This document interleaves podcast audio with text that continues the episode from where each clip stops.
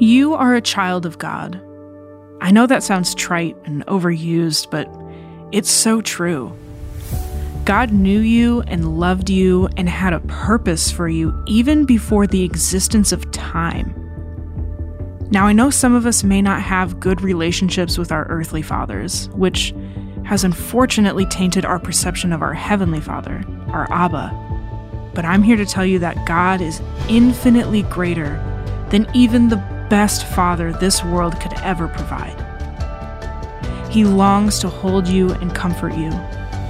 I want you to visualize being cradled in the arms of the Father.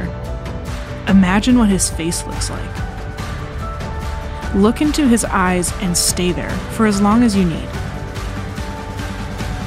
Never forget that you are a child of God, and he is your Abba.